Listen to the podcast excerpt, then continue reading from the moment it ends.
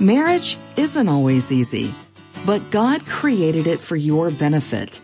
Today, we'll hear part two of Stuart's message looking at God's incredible design for marriage, taking two people and making them one. But first, the generosity of friends like you keeps broadcasts like this one going out around the world so you and others can experience life through the biblical teaching and resources of telling the truth. As thanks for your gift today, we'll send you eight things that make a marriage work, an insightful four message series from Jill Briscoe about how you can build a long lasting and fulfilling marriage founded on God's Word.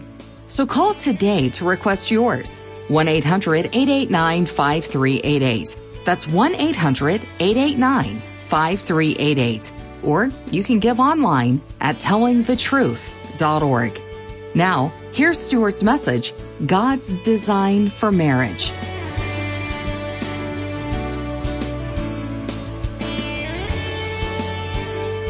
Now, what's the problem? He's got mad, she's in tears, and all they've said so far is that he has a headache. Well, the problem, well, there are two problems actually. The first problem is he is a man. And the second, even bigger problem is that she is a woman. Now, what, what does that mean?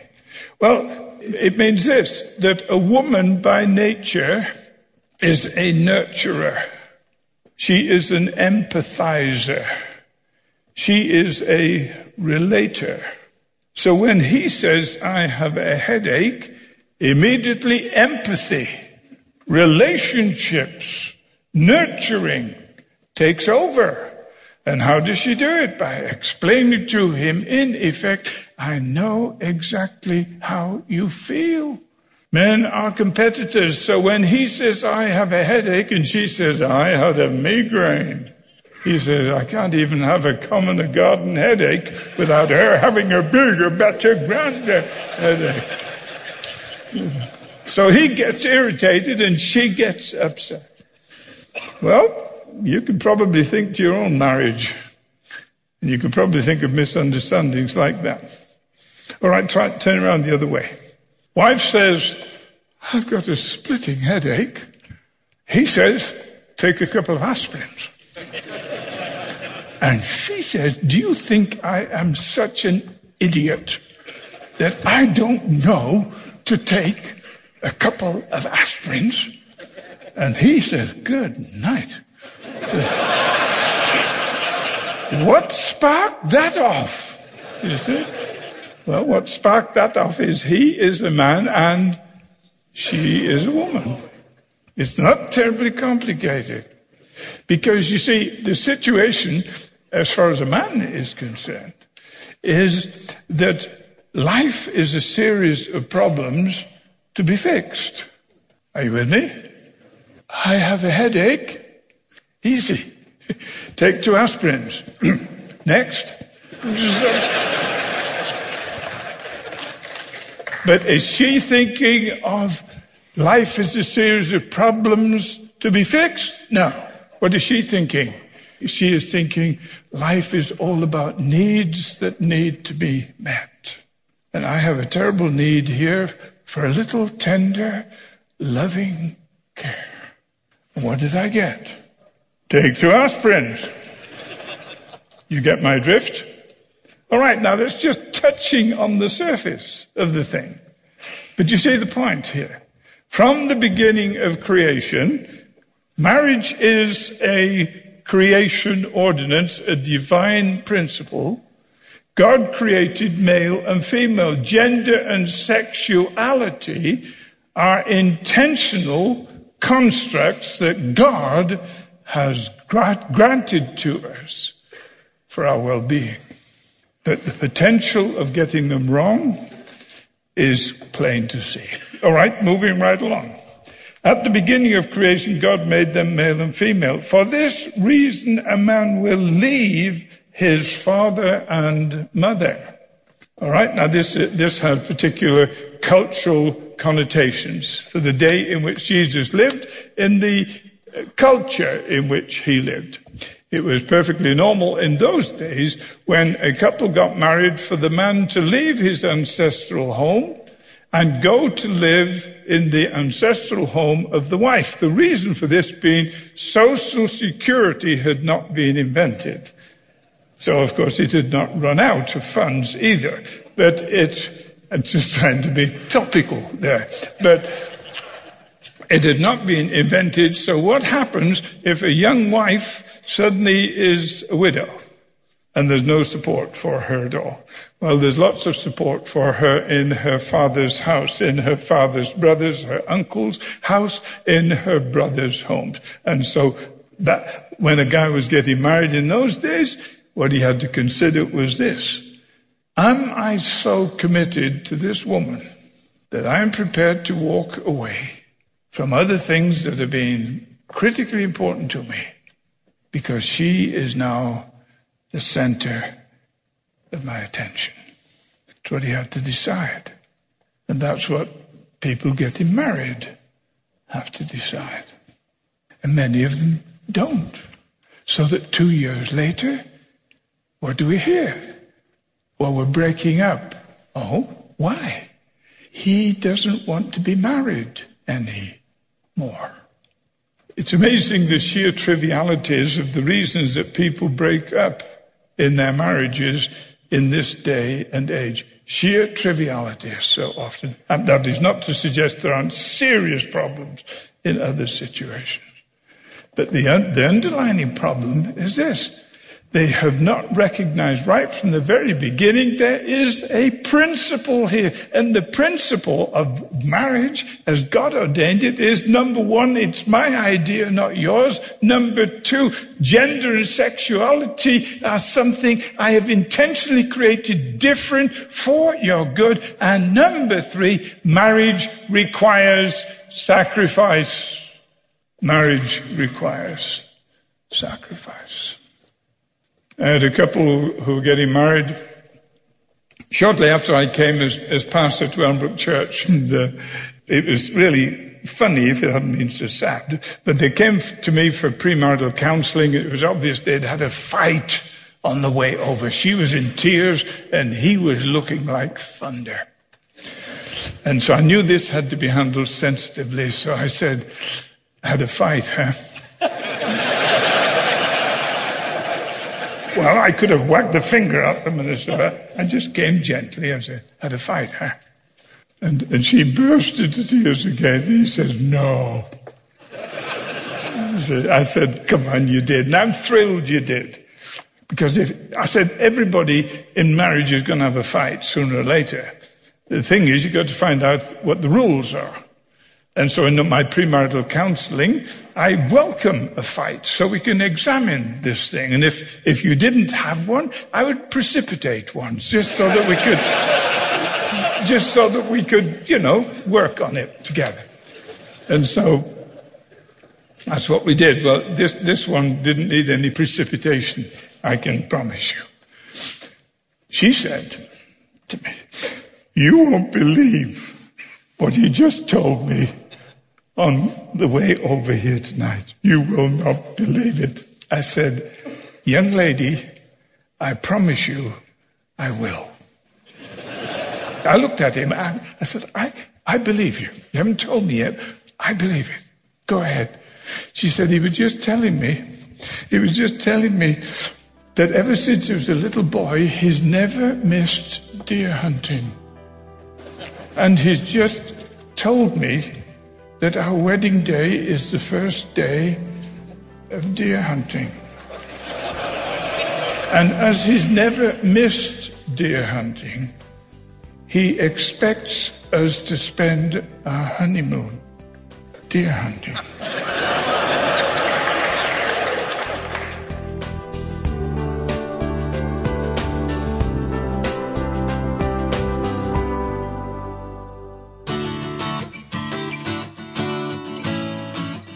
You're hearing from Stuart Briscoe on Telling the Truth. We'll be right back with more biblical wisdom on what God wants for your marriage. But before we dive back into Stuart's teaching, we want to share this note sent in by Joel, an online listener who shares, Stuart helped me understand the true meaning of walking with our Lord.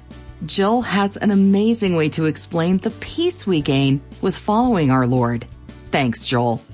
That's the kind of encouragement your support today will bring to more people around the world as you help share the teaching and resources of telling the truth so others can experience life in Christ. And we'd like to encourage you this month with a wonderful four message series from Jill Briscoe called Eight Things That Make a Marriage Work, as well as a beautiful printed Bible verse about marriage. In her series, Jill Briscoe teaches eight biblical keys to a healthy, life giving marriage and shares her own insights from her 60 years of marriage to Stuart. We'll send you eight things that make a marriage work and the Bible verse print as thanks for your gift today to help more people experience life in Christ through the teaching resources of telling the truth. Your support enables countless people across the globe to stand strong in the unchanging truth of Scripture and we're so grateful for friends like you. Request your copy of 8 Things That Make a Marriage Work when you call 1 800 889 5388. That's 1 800 889 5388. Or give online at tellingthetruth.org. All right, it's time to get back to today's message from Stuart God's Design for Marriage. Well, I mean, I told her I'd believe anything, but this stretched my credulity because I really hadn't understood. I hadn't been here long. I hadn't understood that deer hunting is the state religion in Wisconsin. And that the state closes down as deer hunting. And grown men put on orange suits, heavily armed, go off into the wild, wild blue yonder, saying, if we don't kill these deer, they'll die.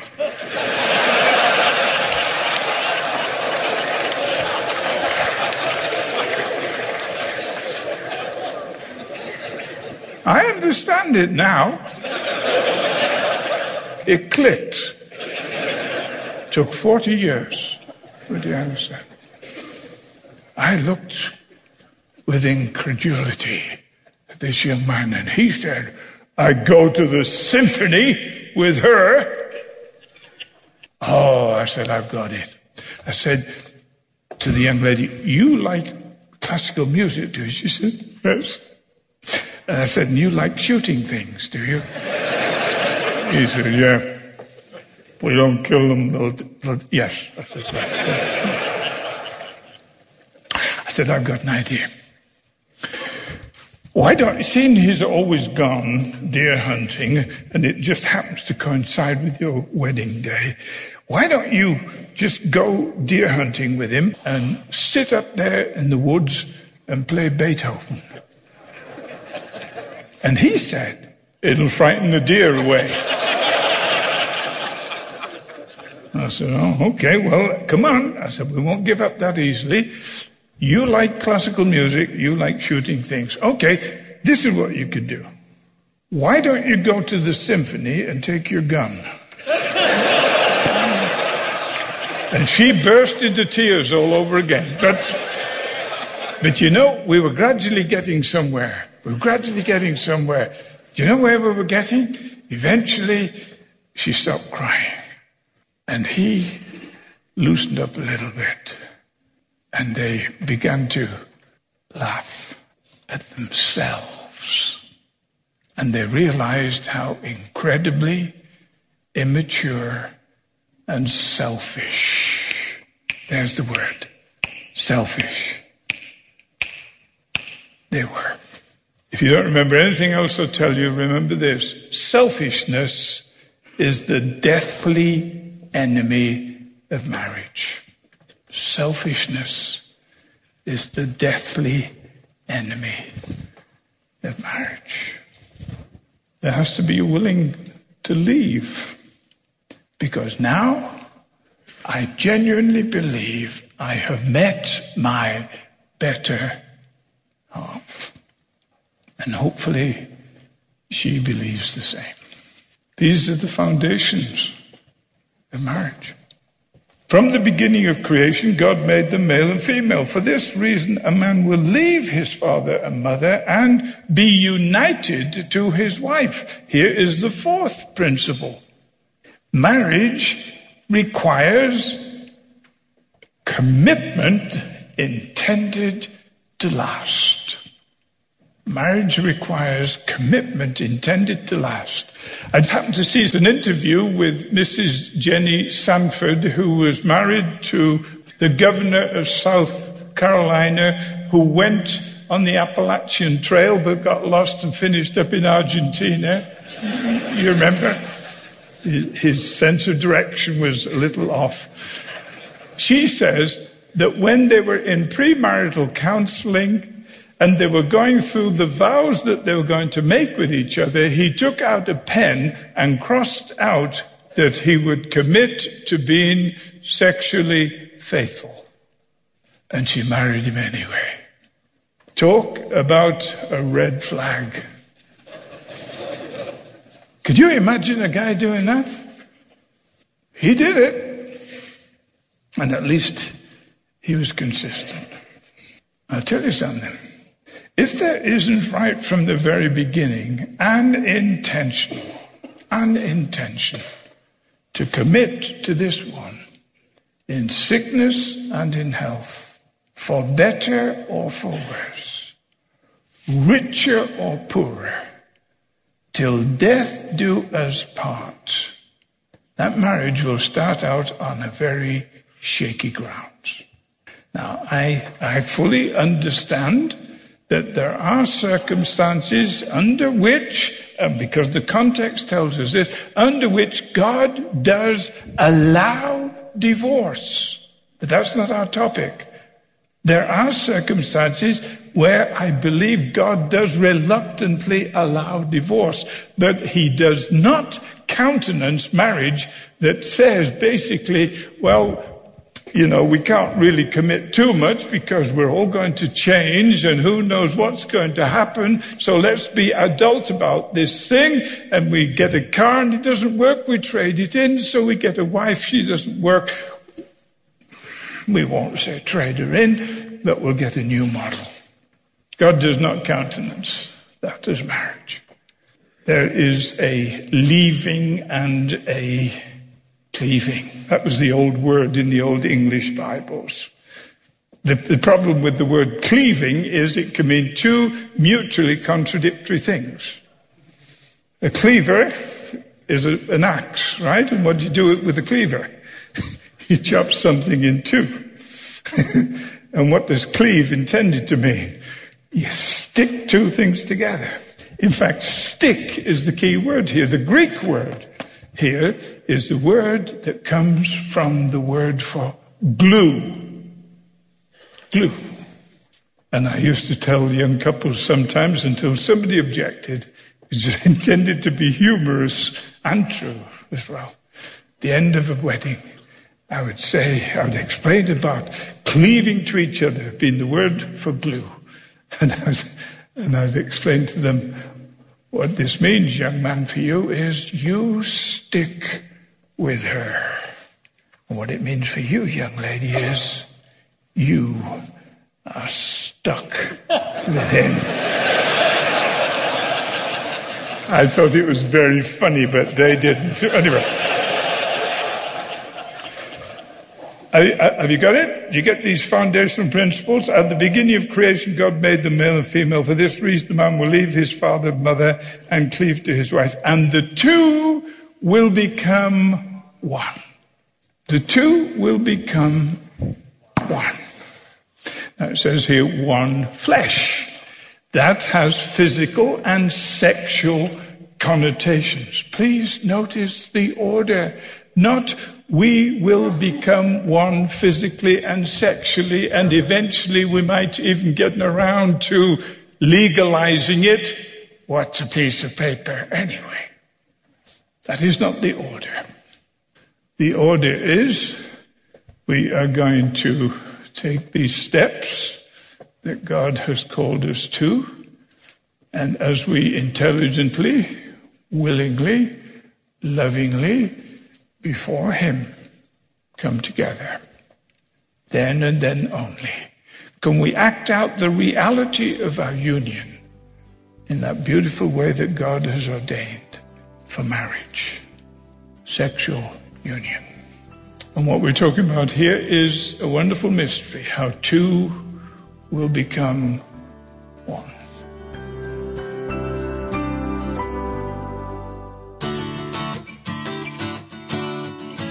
That's Stuart Briscoe you're hearing today on Telling the Truth.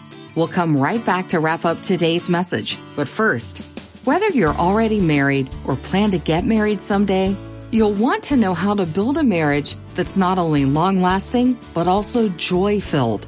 That's why we'd love to send you Jill Briscoe's four message series, Eight Things That Make a Marriage Work, as thanks for your gift of support this month. In it, Jill shares timeless truth on marriage from the Bible along with practical day to day advice from her own marriage to Stuart. You'll find that Jill's wit and wisdom make this series a fun and encouraging listen that's sure to encourage you at whatever stage of marriage you find yourself. And as extra thanks for your gift, we'll also send you a beautifully printed Bible verse about marriage to encourage you each day. Through your generous gift today, you'll help more people experience abundant life in Christ through the unchanging truth of God's Word as you make it possible for Telling the Truth broadcasts like this one to continue going out across the globe. So be sure to request your copy of Eight Things That Make a Marriage Work when you give a gift today. Call 1 800 889 5388. That's 1 800 889 5388 or give online at tellingthetruth.org. Now, let's hear the conclusion of today's teaching from Stuart. When I've been in pastors' meetings, you know, I guess when people come together with professional people of, uh, in similar professions or whatever we want to call them, pastors are just the same. They get together and they talk shop. And one of the things they always talk about is weddings. Oh boy, these weddings and these mothers-in-law and, you know, all this deal we've got to get into is with weddings and, and how long it takes in preparation and, and then rehearsals. And then you've got to go to rehearsal dinner and then you have a wedding and then they want you to go to the banquet afterwards. Oh, weekend's gone on this little wedding. And I said, guys, don't grumble. Just thank God they're getting married. And thank God that you can help prepare them for marriage.